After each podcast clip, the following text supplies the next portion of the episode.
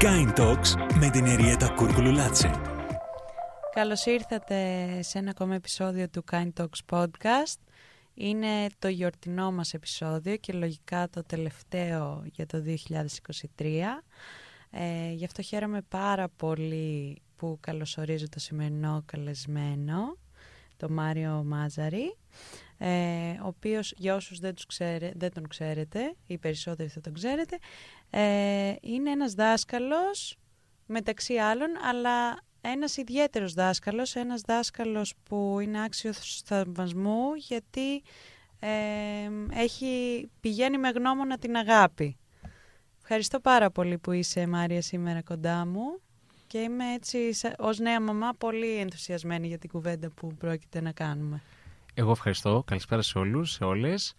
Ε, δεν ξέρω τι δάσκαλο είμαι, δεν έχει και νόημα. Ξέρω ότι υπάρχουν πάρα πολλοί δάσκαλοι εκεί έξω που έχουν γνώμονα την αγάπη. Απλώς είναι μια εποχή που την ψάχνουμε λίγο με το κιάλι και το σύστημα το ίδιο ε, δεν έχει διαμορφωθεί γύρω από την αγάπη και γι' αυτό ίσως φαινόμαστε λίγο σαν ετσογίνοι για από άλλο πλανήτη. Νομίζω ότι είναι και θέμα τύχης, ενώ ότι πολλές φορές συνδυάζουμε μια καλή εκπαίδευση με μια άριστη απόδοση ακαδημαϊκή, ε, με πράγματα τα οποία δεν έχουν, για εμένα τουλάχιστον, κάποια ουσιαστική σημασία στο τέλος της ημέρας.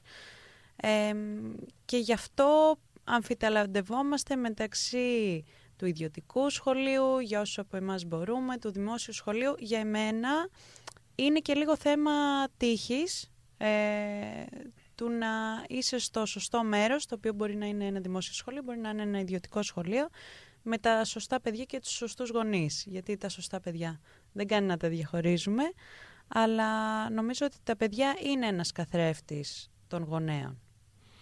Εγώ χωρίς να έχω, χωρίς να έχω κάτι με τα ιδιωτικά σχολεία, ε, είμαι άνθρωπος του, του δημοσίου και θεωρώ ότι η εκπαίδευση είναι δημόσια.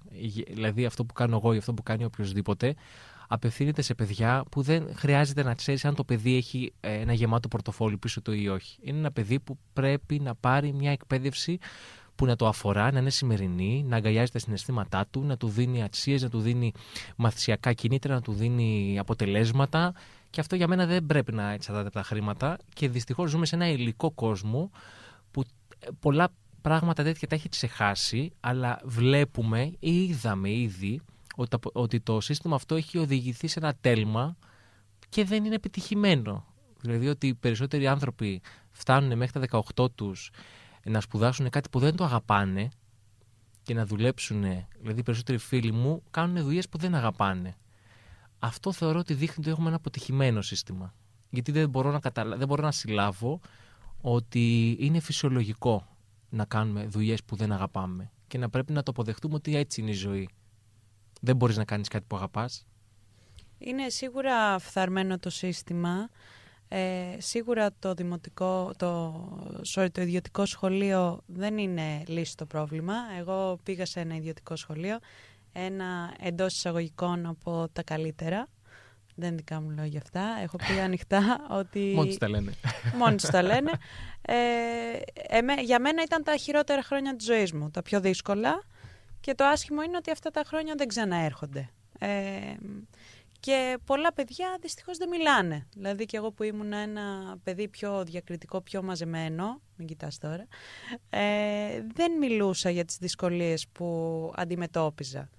Και όλο αυτό ερχόταν και από το ίδιο το σχολείο αισθάνομαι, αλλά και από τους γονείς το οποίο προσελκούσε το συγκεκριμένο σχολείο. Γιατί τα παιδιά, ε, πλέον έχω και μία άποψη ως μητέρα, έρχονται καθαρά σε αυτόν τον κόσμο. Από εκεί και πέρα όσο τους βάζουμε εμείς πίεση, και εκεί δεν ήταν μόνο μία πίεση ε, ακαδημαϊκής επιτυχίας, ενώ και αυτό ήταν ένα μεγάλο κομμάτι της πίεσης που, που τρώγαν αυτά τα παιδιά, αλλά ήταν και μία πίεση του να κάνουν επαφές με άλλα παιδιά που μεθαύριο θα, θα βρεθούν σε σημαντικές θέσεις και θα υπάρχει όλο αυτό. Δηλαδή τα παιδιά χρησιμοποιούνταν ως ένας διάβλος ουσιαστικά για να γίνει κάτι που δεν ξέρεις στην τελική άμα θα γίνει και ποτέ, αλλά σίγουρα δεν είναι ένα βάρος που μπορεί να φέρει ένα εξάχρονο παιδί όλο αυτό. Αυτό υπάρχει παντού, βέβαια. Δεν είναι θέμα ιδιωτικών και δημοσίων. Γι' αυτό και εγώ συνηθίζω να λέω ότι είναι λίγο τύχη, αυτό που είπες και νωρίτερα. Μπορείς να δεις καλά ιδιωτικά, κακά ιδιωτικά, καλά δημόσια, κακά δημόσια. Είμαι στο ίδιο το σχολείο καλές πρακτικές, κακές πρακτικές. Τα βλέπεις όλα. Ε, αυτό που συνηθίζω να λέω στους γονείς όταν πρώτο συνεργαζόμαστε και τους το τονίζω γιατί θέλω να, είμαστε, να είμαι πολύ ξεκάθαρος με τους γονείς για να έχω μια συνεργασία διετίας που να είναι στρωμένη είναι δύο-τρία πράγματα ε, όπως ότι δεν είστε τα παιδιά σας τα παιδιά σας είναι άλλες προσωπικότητες που πρέπει να σεβαστείτε και να μην καπελώσετε και να αφήσετε να ανθίσουν, να δείτε τις δικές τους κλήσεις που μπορεί να διαφέρουν από τις δικές σας. Δεν είστε οι βαθμοί των παιδιών σας, γιατί το παίρνουν πάρα πολύ προσωπικά αν θα γράψει 18 ή 19 ή 5 ή 7 ή 9. Ε, και επίσης οι βαθμοί δεν καθορίζουν τίποτα. Άρα προσπαθώ από την αρχή να τους, να τους δώσω ε, το πλαίσιο στο οποίο θα δουλέψουμε, το οποίο δεν έχει να κάνει καθόλου με τον ανταγωνισμό, καθόλου με τη βαθμοθυρία, έχει να κάνει κυρίως με το να γνωρίσουμε τον εαυτό μας, το χαρακτήρα μας, μέσα από τα μαθήματα. Αυτό που το, το ελληνικό σχολείο δυσκολεύεται να επικοινωνήσει είναι ότι το, το μάθημα είναι μάθημα για το μάθημα, δεν είναι μάθημα για να κερδίσω το πέρασμα στην άλλη βαθμίδα και μετά στην άλλη βαθμίδα και να καταλήξω στις Πανελλήνιες. Θα έπρεπε να μάθω επειδή μου αρέσει να μαθαίνω. Και θα έπρεπε και αυτό που σου δίνω και θα ήθελα να σε κεντρήσει να έχει ένα, ένα, έναν τρόπο, ένα περιτύλιγμα που να σε γαργαλίσει και σένα για να το μάθεις. Και να μην είναι τόσο στεγνό, ε, στήρο και οτιδήποτε και μηχα, ε, μηχανιστικό. Είναι δύσκολο. Συμφωνώ απόλυτα μαζί σου σε όλα αυτά που λες και ευτυχώς επειδή είμαι κι εγώ σε μία ε, φάση της ζωής μου που ερευνώ γενικά το τι γίνεται στα σχολεία ακριβώς επειδή είχα εγώ μία άσχημη εμπειρία σε, σε εκείνη την ηλικία του δημοτικού τέλος πάντων γιατί μετά έφτιαξε σταδιακά και μέσα από αυτή την έρευνα που έχω κάνει η οποία ξεκίνησε από το Παναγία μου που θα πάει το παιδί μου σχολείο που είναι 1,5 αλλά δυστυχώς πρέπει από τώρα να αρχίσεις να σκέφτεσαι κάποια πράγματα. Ε, και σίγουρα είναι όλα αυτά μία σούπα στο, στο κεφάλι ενός γονιού. Στο δικό μου, που δεν έχω ενώ κάποιο βιοποριστικό θέμα, δεν έχω να σκεφτώ τα δίδακτρα που είναι και αυτό ένα μεγάλο βάρος. Έχω ουσιαστικά όποια επιλογή θέλω. Και πάλι δεν μπορώ να εντοπίσω ένα σχολείο που να είμαι βέβαιη ότι θα κάνει αυτό που θέλω εγώ να κάνει, το οποίο τι είναι να κάνει το παιδί μου ευτυχισμένο δεν, δεν θα ήθελα κάτι άλλο γιατί πιστεύω ότι ένα ευτυχισμένο παιδί όλα τα άλλα θα τα βρει στην πορεία και θα έχει και την απόδοση που θέλει να έχει και που πρέπει να έχει αρκεί να είναι να περνάει καλά και να μαθαίνει όπως μαθαίνει το συγκεκριμένο παιδί γιατί πρέπει να θυμόμαστε ότι και το κάθε παιδί δεν μαθαίνει με τον ίδιο τρόπο. Και η ερώτησή μου σε σένα είναι θεωρείς ότι ας πούμε ότι είμαστε σε μια ουτοπική χώρα ε, με μια ουτοπική ε, πολιτική ηγεσία τέλος πάντων που θα, θα έχει το θάρρος να στηρίξει κάτι καινούριο. Ποιες αλλαγές είναι αυτές που πρέπει να γίνουν έτσι ώστε να μπορούν πια να υποστηριχτούν όλα τα παιδιά και όχι μόνο εκείνα που έχουν μία ευκολία στην ακαδημαϊκή μάθηση; Ε, μου λένε συχνά ότι θα μπορούσα πολύ εύκολα ή θα μου τέριαζε πολύ ένα μοντέλο σκανδιναβικό. Ε, βόρειο τέλος πάντων. Με την έννοια ότι εκεί τα πράγματα είναι λίγο πιο ανοιχτά, δεν έχουμε την αποστήθηση, δεν έχουμε το έχω εργασία για το σπίτι, δεν έχουμε όλο αυτό το, το κυνήγι. Ε, νομίζω γενικά, επειδή εγώ δουλεύω στην πρωτοβάθμια εκπαίδευση και δεν μπορώ να μιλάω για το, για το μετά, έχουμε δώσει πάρα πολύ σημασία στην πληροφορία και όχι στον τρόπο που την αξιοποιούμε την πληροφορία. Δηλαδή, όλα τα, τα σχολεία είναι γεμάτα με τόνους βιβλίων που πρέπει να αποστηθήσεις, χωρίς να σου λέει μετά τι να το κάνεις αυτό. Γι' αυτό και με το που τελειώσει το σχολείο, τα ξεχνάμε. Και πάμε στην επόμενη βαθμίδα και δεν θυμόμαστε τίποτα από την προηγούμενη βαθμίδα, γιατί δεν μας ήταν χρήσιμα έτσι κι αλλιώς. Και μόνο κάνα παράπονο από καθηγητή, καλά τι σας μάθανε στο δημοτικό. Τα έχει ξεχάσει το παιδί, γιατί δεν του ήταν ενδιαφέροντα, δεν του ήταν απαραίτητα και δεν κατάλαβε γιατί να τα μάθω όλα αυτά. Πού θα με οδηγήσουν, πού θα τα χρησιμοποιήσω πέρα από το κομμάτι της γλώσσας που είναι λίγο πιο ορατό, ε, το τι θα το κάνεις αυτό το κομμάτι της, ε, της ορθογραφίας ή της επικοινωνίας, όλα τα υπόλοιπα είναι λίγο θολά. Για ποιο λόγο να μάθω στα πέντε μου, στα εφτά μου, τις, τους νομούς και τις πρωτεύουσες ή ότι τα, πρέπει να πάρω αυτό το χάρτη, πρέπει να δουλέψω με αυτόν τον τρόπο τα μαθηματικά ή όταν υπάρχει πια ένα πλήθος από εφαρμογές, από εργαλεία, από οτιδήποτε για να, τα, για να έχω στα χέρια μου. Αυτό που θα άλλαζε λοιπόν θα ήταν σίγουρα να, μειω, να μειωθεί η ύλη του σχολείου. Νομίζω είναι ζήτημα των καιρών. Ε, είναι ελάχιστοι νομίζω αυτοί που δεν καταλαβαίνουν ότι έχουμε πρόβλημα, ότι έχει γιγαντωθεί το κομμάτι αυτό και οδηγεί μια πίεση τεράστια στους, ε, στους γονείς, τα σπίτια. Αυτή τη στιγμή παλεύουν να καταλάβουν τι λένε τα βιβλία μέσα. Οι περισσότεροι γονείς δεν καταλαβαίνουν τι λένε. Ε, δημοτικού. Δεν καταλαβαίνουν τι λέει το βιβλίο μέσα. Το βιώνω γιατί έχω πολλές φίλες με, με παιδιά δημοτικού και ισχύει αυτό που λες. Έχει γιγαντωθεί ένας μηχανισμός γύρω από το σχολείο με κέντρα μελέτης για παιδιά 5 χρονών, 6 χρονών, φροντιστήρια, προετοιμασίας για την πρώτη δημοτικού. Ένα σύστημα που δεν μπορώ στο δικό μου κεφάλι να χωρέσω ότι ε, ε, χρειάζεται αυτό το πράγμα. Για μένα δεν χρειάζεται, αλλά μπορώ να καταλάβω εύκολα τους γονείς που αγχώνονται ή πιστεύουν ότι χρειάζεται και αυτούς που έχουν τύψεις γιατί δουλεύουν από το πρωί μέχρι το βράδυ και θέλουν το λίγο χρόνο που τους μένει να μην διαβάσουν το παιδί τους, θέλουν να έχει διαβάσει ήδη και να κάνουν κάτι πιο δημιουργικό μαζί του που να συνδεθούν. Γιατί κακά τα ψέματα, πολλοί γονείς δεν συνδέονται με τα παιδιά τους όπως γινόταν στο παρελθόν, με τις συνθήκες τις ίδιες βιοπορισμού. Είναι λογικό, και έχουν ένα όταν- Σαββατοκύριακο να κάνουν κάτι πιο ζεστό, πιο, πιο μαζί. Ε, κάτι επίσης που είναι πάρα πολύ άσχημο και εκεί βαράνε πάρα πολλά καμπανάκια στο κεφάλι μου είναι το πόσο βιαζόμαστε. Ε, πόσο βιαζόμαστε το παιδί μας να μάθει όλα αυτά που είναι να μάθει, ίσως ακριβώς γιατί είναι πάρα πολλά στο κεφάλι μας. Λέμε, ας ξεκινήσω όσο γίνεται πιο νωρίς, γιατί δεν θα προλάβει μετά.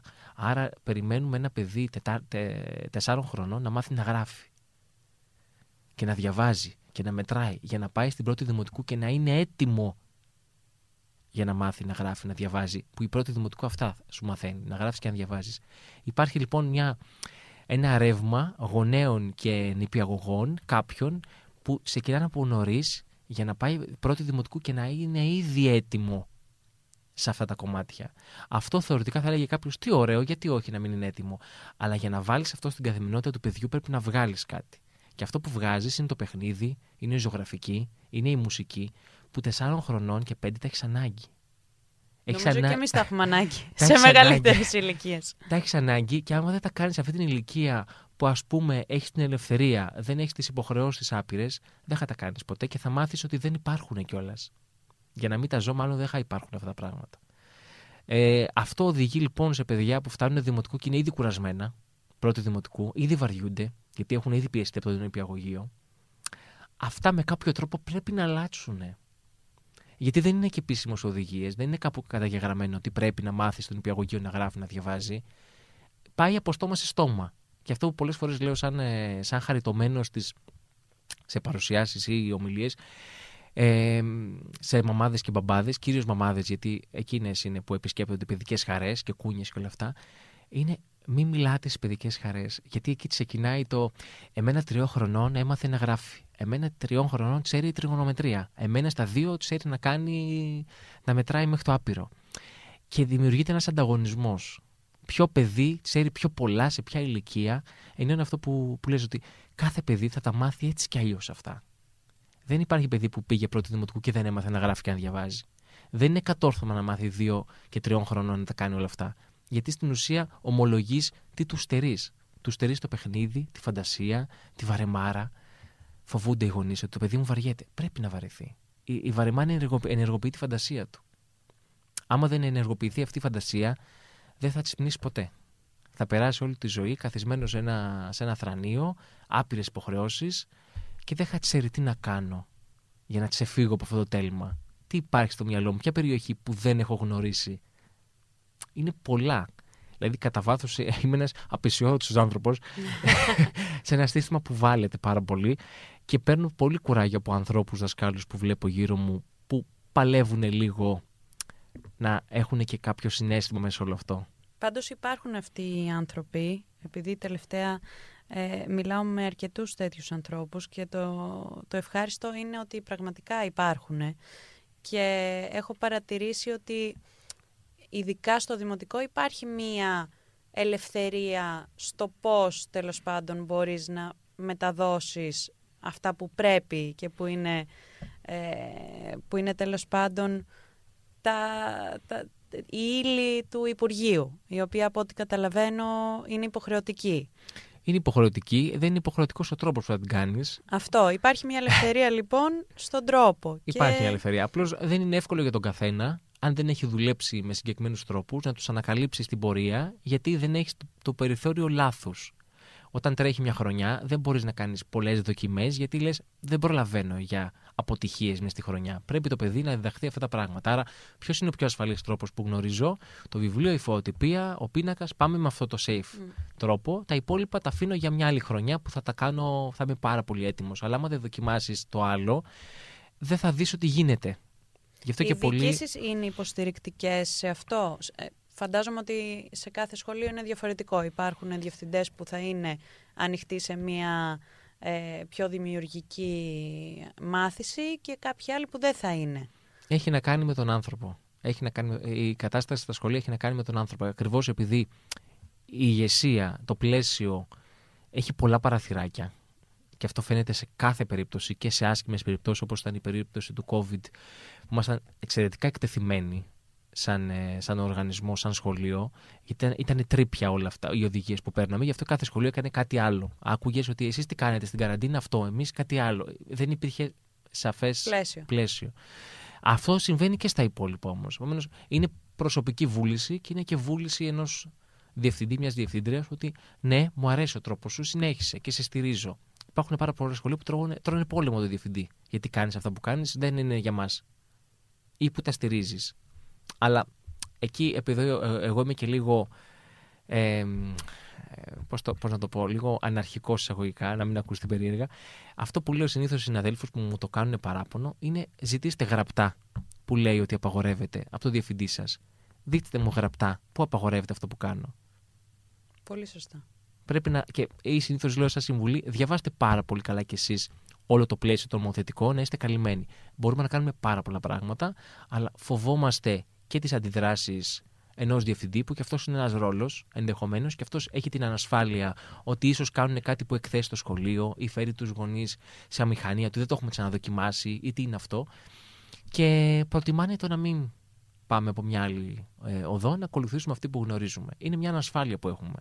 Αλλά υπάρχουν πολλοί άνθρωποι που δοκιμάζουν και αυτούς θέλουμε λίγο να βοηθήσουμε να ακούγεται η φωνή τους και να εξαπλώνονται, γιατί βλέπουμε αποτελέσματα. Και δεν είναι μόνο ότι, Α, δεν κάνεις μάθημα, κάνεις παιχνίδια. Κάνεις μάθημα, κάνεις και παιχνίδι. Είναι πολύ σημαντικό να μην χάνουμε την παιδική ηλικία και φοβάμαι ότι τα παιδιά σήμερα τη χάνουν. Γιατί εκτός από το ακαδημαϊκό βάρος που έχουν, πάλι έρχεται η σύγκριση και πάλι αυτή η κουβέντα της παιδικής χαράς και πολλοί γονείς βάζουν από παιδιά της ηλικίας του Νίκου χιλιάδες άλλες δραστηριότητες για να γεμίσουν και το υπόλοιπο της ημέρας μετά ναι, το ναι. σχολείο. Οπότε πάνε κατευθείαν από το σχολείο στην εξωσχολική δραστηριότητα, μετά πίσω για να διαβάσουν, να βγάλουν, ε, να βγάλουν τα μαθήματα που είχαν για το σπίτι και μετά πραγματικά δεν μένει χρόνος και αν μένει χρόνος είναι τα παιδάκια πτώματα από την κούραση. Νομίζω ότι ξεχνάμε εύκολα πώς νιώθαμε εμείς, παιδιά, ακριβώς επειδή ζούμε με τόσες πολλές παραστάσεις γύρω μας και εικόνες και πιστεύουμε ότι πρέπει να τα κάνουμε κι εμείς όλα αυτά. Δεν σκεφτόμαστε παράδειγμα βλέποντας σελίδες στο διαδίκτυο, ε, ζωές άλλων, ότι τα, τα 15 ρεθίσματα που έχω πάρει από 15 διαφορετικούς ανθρώπους είναι 15 διαφορετικοί άνθρωποι. Δεν μπορώ και τα 15 να τα βάλω σε ένα παιδί νομίζω μα ζαλίζει τόση πληροφορία που παίρνουμε και νομίζουμε ότι πρέπει να κάνω και εγώ όλα αυτά που κάνουν τέσσερις άνθρωποι μαζί, επειδή τα βλέπω σε, μια, σε ένα κατεβατό, ναι, ναι, σε, σε πολλές εικόνες. Και μας μένει η αίσθηση ότι θα τα κάνω όλα αυτά για να είμαι επιτυχημένος ή το παιδί μου να είναι επιτυχημένο. Και ξεχνάμε ότι το παιδί έχει μια προσωπικότητα δική του και δεν είναι ατσεσουάρ ή μπρελόκ. Να του φορέσω εγώ ό,τι, ό,τι, ό,τι ταιριάζει στο δικό, μου, στο δικό μου μάτι. Και αυτό είναι ειδικά για τα παιδιά, επειδή το αναφέρεις αυτό το θέμα της προσωπικότητας. Ε, εγώ έχω ένα παιδί που έχει πολύ δυναμική προσωπικότητα και μια προσωπικότητα που δεν μπορώ να πω ότι μου θυμίζει τον εαυτό μου. Σε, αλλά τα παιδιά αυτά που έχουν δυνατές προσωπικότητες και καμιά φορά δεν είναι πολύ εύκολα στη διαχείρισή τους, Εμένα κάθε φορά που με ρωτάει κάποιος λέω χαίρομαι γιατί ξέρω ότι δεν μπορεί εύκολα αυτό το παιδί να πιεστεί και να, να σοπαστεί. Έχει την άποψή του, έχει το χαρακτήρα του.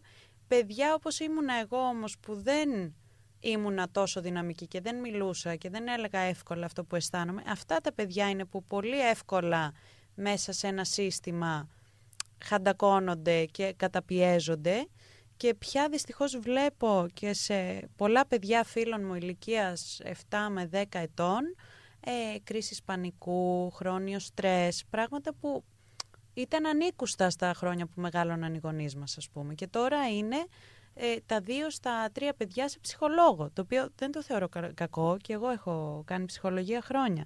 Ε, όμως το χρόνιο άγχος είναι ένα πράγμα το οποίο δεν θα έπρεπε να επιβαρύνει κανένα παιδί. Εκτός αν υπάρχει κάποια συνθήκη σοβαρή, κάποια αρρώστιας, κάποιο πολέμου, κάτι εξωγενές, κάποιο, κάποιος εξωγενής παράγοντας. Είχα γνωρίσει κι εγώ ε, παιδιά που όταν ανέλαβα την, ε, την ομάδα αυτή μου ήρθανε με χαρτί από την περασμένη χρονιά διαταραχών άγχους, το οποίο είναι σοκαριστικό. Ένα παιδί 8 χρονών, 9 χρονών, να σκέφτεσαι πόσο άγχος έπρεπε να διαχειριστεί, πόση πίεση έπρεπε να διαχειριστεί. Παρ' όλα αυτά και ο δυναμικός χαρακτήρας, και αυτός θα περάσει δύσκολα. Γιατί το σχολείο δεν θέλει δυναμικούς χαρακτήρες. Το υπάρχουν. Πρέπει να ψαλιδιστούν για να χωρέσουν στο καλούπι που είναι ένα το καλούπι του σχολείου. Οτιδήποτε περισσεύει, ε, αμέσως μπορεί να σκεφτούμε ότι μήπως έχουμε κάποιο πρόβλημα Μήπως να ενημερώσουμε τους γονείς για κάποιο σύνδρομο, για κάποια, ε, κάποια περίπτωση που θέλει να την δει κάποιος ε, σύμβουλος, κάποιος ειδικός. Γιατί δυστυχώς είναι δομημένο το σχολείο που δεν έχει βοήθεια, δηλαδή μέσα στην τάξη των 25 παιδιών, που αν σκεφτεί ο καθένας ότι με τα 2-3 πόσες δυσκολίες μπορεί να προκύψουν στα 25, έχεις πραγματικά μια μάχη να δώσεις καθημερινά που να σκέφτεσαι μην τραυματιστούν, μην χτυπήσουν, μην προσβάλλει το ένα το άλλο, να μάθουν, να επικοινωνήσουν. αυτόματα όποιο παιδί ξεφεύγει από το σύνηθες, γιατί μέσα στην ομάδα των 25 παιδιών βλέπεις κάποια, κάποια μοτίβα. Έχεις δύο-τρία παιδιά που είναι ένας χαρακτήρας κοντινός, δύο-τρία παιδιά που είναι ένας άλλος. Κάθε παιδί είναι μια προσωπικότητα διαφορετική, αλλά βλέπεις κάποια μοτίβα που είναι, είναι κοντινά, είναι παρόμοια. Κάποιο παιδί μπορεί να είναι τελείως διαφορετικό. Εκεί δυσκολεύεσαι, ζορίζεσαι. Λες τώρα αυτό πώς να το χειριστώ, δεν μπορώ. Μήπως να μιλήσω, μήπως έχει κάποιο, κάποιο θέμα. Ναι. Και ξεκινάει όλο αυτό που ξεκινάει από πάρα πολύ μικρή ηλικία. Και στην ουσία, επειδή γίνονται και έρευνες, γίνονται και μελέτες, μιλάμε και για μια γιγάντωση της ιατρικοποίησης του σχολείου, που και αυτό είναι λάθος. Αλλά προκύπτει και αυτό από το πόσο πιέζουμε τα πράγματα. Δηλαδή, αν θέλεις να μάθουν να γράφουν 4 χρονών, ενώ αναπτυξιακά δεν είναι στην ηλικία τους, κάποια παιδιά θα ανταπεξέλθουν. Θα το κάνουν. Επειδή μπορούν. Και επειδή η νέα γενιά δείχνει ότι επειδή γεννιέται τη τεχνολογία, γεννιέται με τα ερεθίσματα, μπορεί πιο εύκολα να καλύψει ένα, μια απόσταση. Κάποια παιδιά όμως, για χύψη λόγους, δεν μπορούν να ανταποκριθούν. Άρα, αμέσως λέμε το παιδί μάλλον δυσκολεύεται μήπως να δούμε αν έχει κάποιο σύνδρομο. Ενώ στην ουσία είναι ένα παιδί που ζει την ηλικία του, που οι άλλοι τη βιάζουν και έχετε στο δημοτικό και αμέσως λέμε Α, το, στην τάξη έχουμε τρία παιδιά με δέπη, δύο παιδιά με αυτισμό, τρία παιδιά με δυσλεξία, που υπάρχουν όλα αυτά, αλλά θεωρώ ότι σε ένα, σε ένα βαθμό τα τσιγκλάμε λίγο παραπάνω, ακριβώς γιατί περιμένουμε παραπάνω από τα παιδιά σε μικρότερη ηλικία. Μεταφέρουμε ουσιαστικά το πρόβλημα πάνω στο παιδί. Εσύ έχεις κάποιο παιδί σε αυτά τα χρόνια, γιατί είναι πόσα χρόνια πια που... 18. Πολλά και είσαι πολύ νέος. Είμαι 40. Ευχαριστώ. Μπράβο, δεν σου φαίνεται. Ε, υπάρχει κάποιο παιδί που είδες μέσα από το χρόνο σου και τα χρόνια σου μαζί του να μεταμορφώνεται με κάποιο τρόπο; Κυρίως, κυρίως. Και επειδή ε, είμαι ένας άνθρωπος που μ' αρέσει να παρατηρώ ε, όσο γίνεται περισσότερο τους ανθρώπους που έχω απέναντί μου, ε, και να συνδέομαι με τις χρονιές, δηλαδή να μην λέω πέρυσι είχα 25 παιδιά, να λέω πέρυσι είχα την Κατερίνα, την Εριέτα, τον Νίκο, τον Κώστα. Προσπαθώ να θυμάμαι τις χρονιές με παιδιά συγκεκριμένα. Ε, συνεχώς συναντάς τέτοια παιδιά. Το θέμα είναι να παρατηρείς και για να παρατηρήσεις πρέπει και εσύ να αφήνεις λίγο το βιβλίο στην άκρη και να κοιτάς τα παιδιά στα μάτια. Ε, και πολλές ιστορίες τις, τις κουβαλάω σαν κληρονομιά. Δηλαδή πριν από χρόνια ε, 7, γιατί τώρα το παιδί αυτό είναι πρώτη γυμνασίου, είχα ένα παιδί που είχε έρθει με εγκεφαλική παράλυση. Ε, η μαμά ε, του αγοριού ε, είχε και ένα αδερφάκι δίδυμο σε άλλο τμήμα.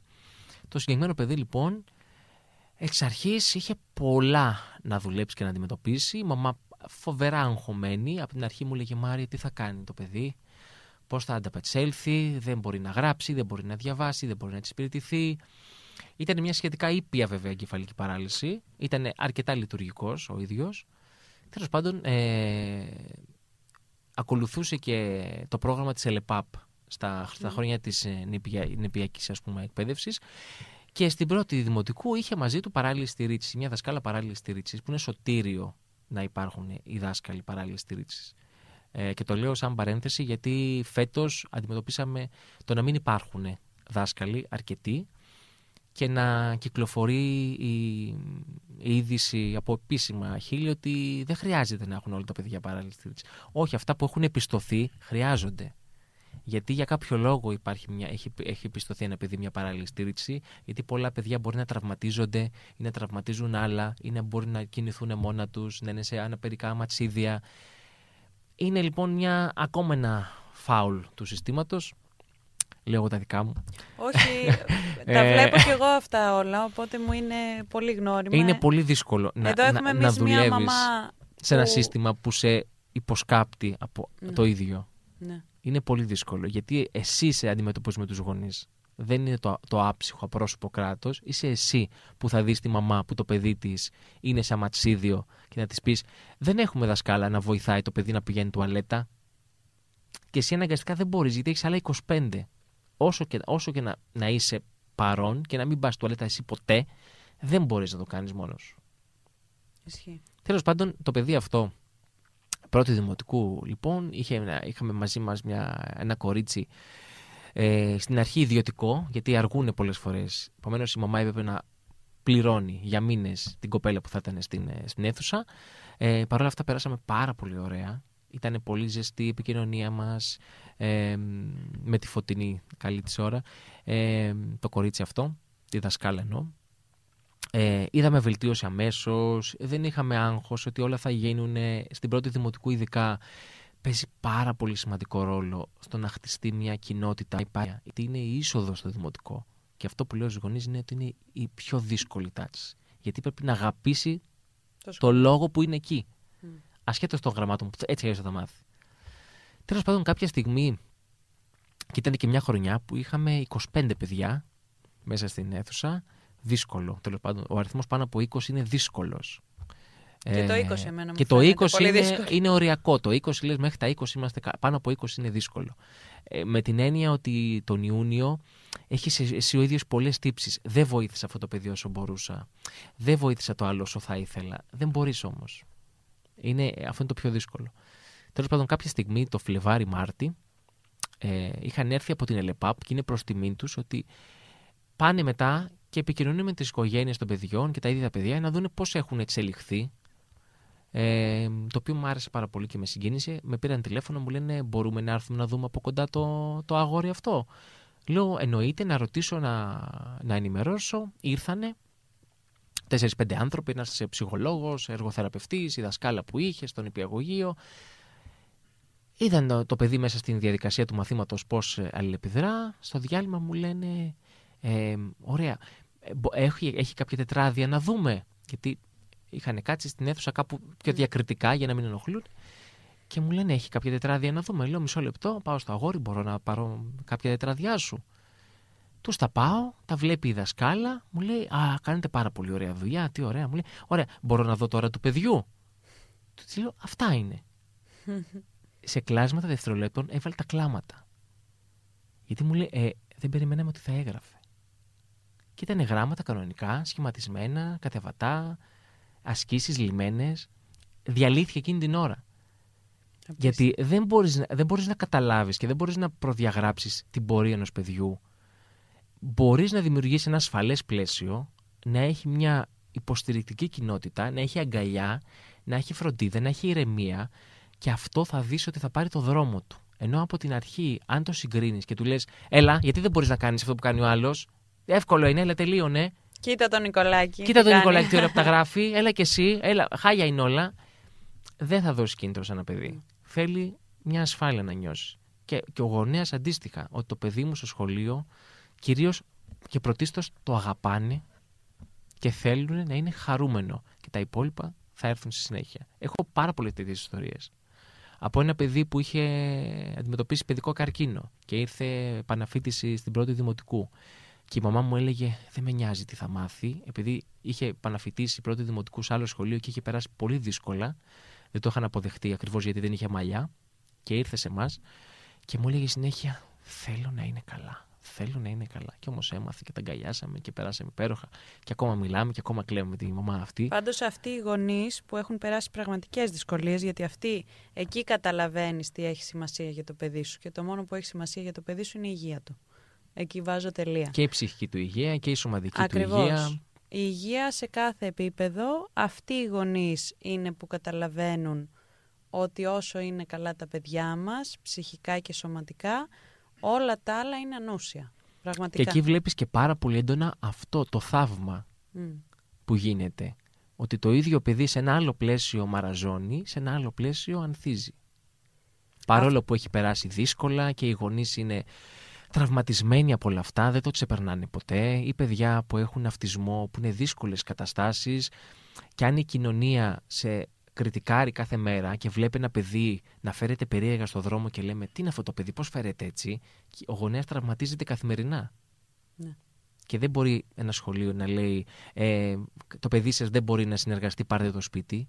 Η μαμά ξέρει πολύ καλά ότι το παιδί της δεν μπορεί να συνεργαστεί, αλλά θέλει βοήθεια. Σωστά. Αλλά αυτό που σκέφτομαι είναι, Μάρια, ότι πες ότι ένα παιδί έρχεται σε σένα, είναι τυχερό και συναντάει κάποιον άλλο δάσκαλο που έχει τις δικές σου αξίες και τη δική σου προσέγγιση.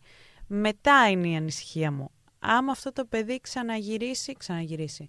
Μπορεί ο επόμενος Συνεχίσει. δάσκαλος να μην είσαι εσύ. Μπορεί να είναι κάποιος πολύ αντίθετος από εσένα. Μπορεί να είναι κάποιος όπως η πλειοψηφία θα τολμήσω να πω, που δεν θα αποδεχτεί αυτό το παιδί όπως το αποδέχτηκες εσύ. Εκεί πώς μπορεί να το διαχειριστεί, είτε το παιδί είτε και ο γονέας που έχει το κεφάλι του ήσυχο και ξαφνικά του έρχονται τα πάνω κάτω. Καταρχάς, ποτέ μα ποτέ μα ποτέ δεν έχω πει ούτε ιδιωτικά ούτε δημόσια ότι είμαι καλύτερος ή ε, ότι κάνω κάτι σωστά.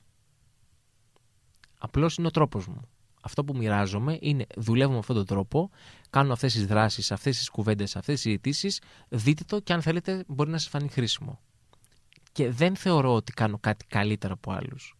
Ότι είναι τυχερό να έχει κάποιος μαζί μου ε, συνεργασία. Το ίδιο λέω και στους γονείς τον, τον, το, το Σεπτέμβριο. Αν έρθουν οι γονείς και μου πούνε «Αχ, τι ωραία που ηρεμήσαμε, θα περάσουμε ωραία». Λέω «Δεν μα- ούτε αυτό μου αρέσει». Γιατί κάθε σχέση χτίζεται από το, μη- από το μηδέν. Αν εμείς το Σεπτέμβρη γνωριστούμε σε συνέ- συγκέντρωση και μου πεις «Αχ, πόσο χαίρομαι που θα έρθεις, ε, που θα έχεις το παιδί μου να δουλέψουμε μαζί», ε, μ, αυτό που θα σου πω είναι ότι γνώρισέ με βήμα-βήμα, γιατί μπορεί με το παιδί σου η χημεία μας να είναι καταστρο- καταστρεφτική, κατα, καταστρεπτική. Το παιδί σου το ίδιο να μην, για κάποιο λόγο να μην μπορέσει να συνδεθεί μαζί μου ή εγώ με το παιδί σου να μην μπορώ να συνδεθώ. Και όταν το παιδί σου θα σου πει με τον κύριο Μάριο ή τον κάθε κύριο Μάριο δεν περνάω καλά. Ε, η δική σου απάντηση δεν είναι Μα τον κύριο Μάριο τον αγαπάνε όλοι. Όχι. Ναι, είναι δυνατόν να μην ταιριάζει με τον κύριο Μάριο. Άρα πρέπει οι προσδοκίες να είναι ούτε θετικές πολύ, ούτε αρνητικές, να ξεκινάνε από το μηδέν. Ε, αυτό λοιπόν που λέω και νιώθω ότι είναι πραγματικότητα. Από τον κάθε άνθρωπο κάτι παίρνουμε.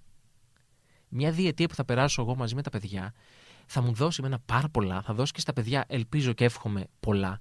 Αν και πιστεύω ότι στο μέλλον μπορεί να μην θυμούνται τίποτα, αλλά θα θυμούνται την αίσθηση ίσως. Γιατί και εμείς δεν θυμόμαστε τόσες πολλές εικόνες από το δημοτικό. Εγώ τον θυμάμαι τον δάσκαλο, τον, τον κύριο Λεωνίδα στη είσαι- Δευτέρα είσαι μικρότερη. Δημοτικού.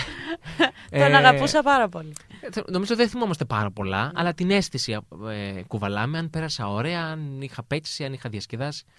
Αυτό θέλω να θυμούνται από μένα, την αίσθηση. Και αν μείνουν και πέντε αξίες, πέντε δράσεις, πέντε μ, ε, κουβέντες αγάπης, εννοείται ότι θα χαιρόμουν. Αλλά δεν μπορώ να σκέφτομαι τόσο πολύ μπροστά.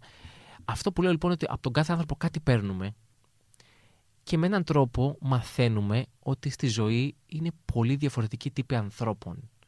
Όταν θα χρειαστεί ε, να δώσω ένα διαγωνισμό που θα θέλει αποστήθηση, θα θυμηθώ το δάσκαλο που με έβαζε να κάνω αποστήθηση και θα μου είναι ένα χρήσιμο εργαλείο. Όταν θα θυμηθώ ότι θέλω να επικοινωνήσω με κάποιους με αγάπη, θα θυμηθώ τον τάδε δάσκαλο που μας έδειχνε τρόπους να επικοινωνήσουμε με αγάπη. Από όλους κάτι παίρνουμε. Και αυτό είναι νομίζω το φυσιολογικό. Και λέω σε έναν ε, φίλο πάρα πολύ αγαπημένο μου δάσκαλο, ε, του έλεγα μια, μια περίοδο που είχε μια δύσκολη ομάδα. Δύσκολη με την έννοια ότι κάποια παιδιά μεγαλώνανε σχεδόν μόνα τους, πολύ τραυματισμένα από τους γονείς και ουσιαστικά μετα... μετέφεραν και στο σχολείο συμπεριφορές σχεδόν παραβατικές γιατί αυτές είχαν συνηθίσει, με αυτές είχαν μεγαλώσει και μου έλεγε ότι νιώθω ότι δεν έχει μάθει τίποτα από μένα και δεν το έχω βοηθήσει σε τίποτα γιατί βλέπω ότι συνεχίζει άσχημες συμπεριφορές. Αυτό που του έλεγα και το, και το νιώθω είναι και μόνο που θα σε δει στο περιβάλλον του να είσαι αυτός ο ήρεμος άνθρωπος, αυτός ο καλός άνθρωπος που, μιλάει, που του μιλάει γλυκά και μπορεί να είσαι ο μόνος που του έχει μιλήσει γλυκά στη ζωή του. Ο μόνος που μπορεί να του έχει χαμογελάσει στη ζωή του. Και μετά από χρόνια θα πει έχω γνωρίσει 80 κακούς ανθρώπους και θυμάμαι και κάποιον που μου μιλούσε με ευγένεια. Δημιουργείς μια σύναψη στον εγκέφαλο του κάθε παιδιού για μια κατηγορία ανθρώπων και δημιουργείς και ένα πρότυπο που μπορεί και το ίδιο παιδί να χρησιμοποιήσει στο μέλλον. Μπορεί και όχι, μπορεί και ναι. Σίγουρα δεν έχουμε κάτι να χάσουμε με το να ε, απλώνουμε την αγάπη μας παντού και την αγκαλιά μας παντού. Και όταν, μου λένε, και όταν μου λένε κιόλας ότι α, μετά από σένα θα πάει σε άλλους που θα είναι πολύ διαφορετικοί, λέω και τι να κάνω, να σταματήσω να τα κάνω; Όχι βέβαια. Όχι βέβαια. Ο καθένας κάνει κάτι διαφορετικό. Θέλω Μάρια να μου πεις τρία πράγματα, γιατί μπορούμε να μιλάμε για ώρες αισθάνομαι, που θα άλλαζες εάν έκανες αύριο ένα δικό σου σχολείο. Στο δημοτικό νομίζω θα πέταγα τη βαθμολογία. Νομίζω ότι δεν βοηθάει πουθενά. Θα άλλαζα το περιεχόμενο των μαθημάτων και θα έβαζα περισσότερο, περισσότερο την τέχνη. Το συνέστημα, την τέχνη, την επικοινωνία σε αυτό το κομμάτι. Και επειδή δεν μπορώ να τα κάνω αύριο όλα αυτά, προσπαθώ να τα κάνω λίγο-λίγο. Να σπρώχνεις από εδώ, να, να σπρώχνω από εδώ. Να Μακάρι να είμαστε κι εμείς εδώ να σπρώχνουμε μαζί σου. Και αφού είναι και το εορταστικό μας και θα ευχηθούμε καλά Χριστούγεννα και καλές γιορτές σε όλους, θέλω και μία ευχή για όποιον γονιό μπορεί να ακούει ε, και μία ευχή για όποιο παιδί μπορεί να ακούει το επεισόδιό μας. Ε, έχω χρόνο για μια μικρή ιστορία. Ναι, βέβαια. Λοιπόν, πριν από τρία χρόνια στην καραντίνα, είχα πρώτη δημοτικού, πρώτη δευτέρα δημοτικού και ήταν η χρονιά που δεν γίνονταν πάρα πολλά πράγματα στο σχολείο λόγω του, του πρωτοκόλλου τέλος πάντων και δεν βγάζαμε φωτογραφία ομαδική. Που ε, είναι μαχαιριά στην καρδιά να μην έχεις μια ομαδική φωτογραφία με τα παιδιά. Και λέω λοιπόν στους γονείς, στέλνω μήνυμα ότι την τάδε μέρα θα κάνουμε ομαδική φωτογραφία. Αν θέλετε να βάλετε κάτι καλύτερο ή κάτι πιο προσεγμένο ή γενικά να, να το έχετε υπόψη σας. Ε, εκείνη την περίοδο είχαμε στο σχολείο μας κάποια παιδιά από την Συρία ε, τα οποία δεν ξέρανε καθόλου τη γλώσσα εννοείται, ούτε αγγλικά. Ε, μάλιστα ζούσαν και από ένα κάπου χωριό που δεν ήταν καν η επίσημη γλώσσα, δηλαδή ούτε το Google μπορούσα να χρησιμοποιήσω. Να, ήταν κάτι, δεν μπορούσαμε να επικοινωνήσουμε, άρα δεν μπορούσα να τους πω ότι αύριο φωτογραφιζόμαστε, βάλε το καλό σου ρούχο, παράδειγμα. Και ήρθε το κοριτσάκι αυτό με τα κανονικά του μια φόρμα. Μας κοιτάει όλου υπερπαραγωγή, τα παιδιά, αγόρια, κορίτσια, μαλλιά, ρούχα, παντελόνια. Κοίταγε. Κοίταγε, προσπαθούσα να τη εξηγήσω με νοήματα γιατί είμαστε σε αυτή την κατάσταση, για ποιο λόγο είμαστε. Βγάλαμε φωτογραφία, χαμογέλασε. Ε, το θεώρησα πάρα πολύ γλυκό, αν και έλεγα, τάτσι, λέω, πώς να επικοινωνήσω, μπορούσα να κάνω κάτι άλλο. Την άλλη μέρα, που δεν είχαμε τη φωτογράφηση, ήρθε με ένα καταπληκτικό φόρεμα. Μόνο εκείνη. Γιατί είχε νιώσει την ανάγκη αυτή, θέλω κι εγώ να φορέσω το καλό μου ρούχο. Ή κάθε παιδί θέλει να φορέσει τα καλά του ρούχα. Το σχολείο είναι ένα περιβάλλον που μπορείς να φοράς κάθε μέρα τα καλά σου ρούχα. Και η γιορτή είναι καθημερινή. Γι' αυτό και τη χρονιά της καραντίνας, όταν γυρίσαμε το Γενάρη, που δεν είχαμε στολίσει δέντρο, στολίσαμε το Γενάρη. Όλο το Γενάρη στην τάξη στολισμένη Χριστουγεννιάτικα. Γιατί η γιορτή είναι όποτε αποφασίσεις εσύ. Και αυτό που μου αρέσει πάρα πολύ να λέω και πιστεύω ακράδαντα, αξίζει να αφιερώνουμε χρόνο στο σχολείο για να κάνουμε κάτι διαφορετικό, έστω τις μέρες των γιορτών, Χριστούγεννα, Πάσχα, να μαγειρέψουμε με τα παιδιά, να κάνουμε κάρτες, να πούμε τραγούδια, να δούμε μια ταινία, οτιδήποτε. Γιατί υπάρχουν παιδιά που δεν τα ζουνε στο σπίτι τους. Και πολλές φορές νομίζουμε ότι γιατί να τα κάνω, θα τα κάνουν σπίτι. Υπάρχουν παιδιά που δεν τα κάνουν σπίτι. Άρα έχει νόημα να τα κάνουμε μαζί, έστω και για αυτά τα λίγα παιδιά που δεν τα ζουν αλλιώς. Αυτή είναι η ευχή μου. Να έχουμε τη γιορτή κάθε μέρα στο μυαλό μας και να έχουμε υπόψη μας ότι δεν τα ζουν όλοι όπως θα θέλαμε και καλό είναι να το σκεφτόμαστε. Άρη, ευχαριστώ πάρα πάρα Εγώ πολύ ευχαριστώ. και καλή συνέχεια στο έργο σου. Και σε σένα και καλή χρονιά σε όλους. Με υγεία. Καλή χρονιά.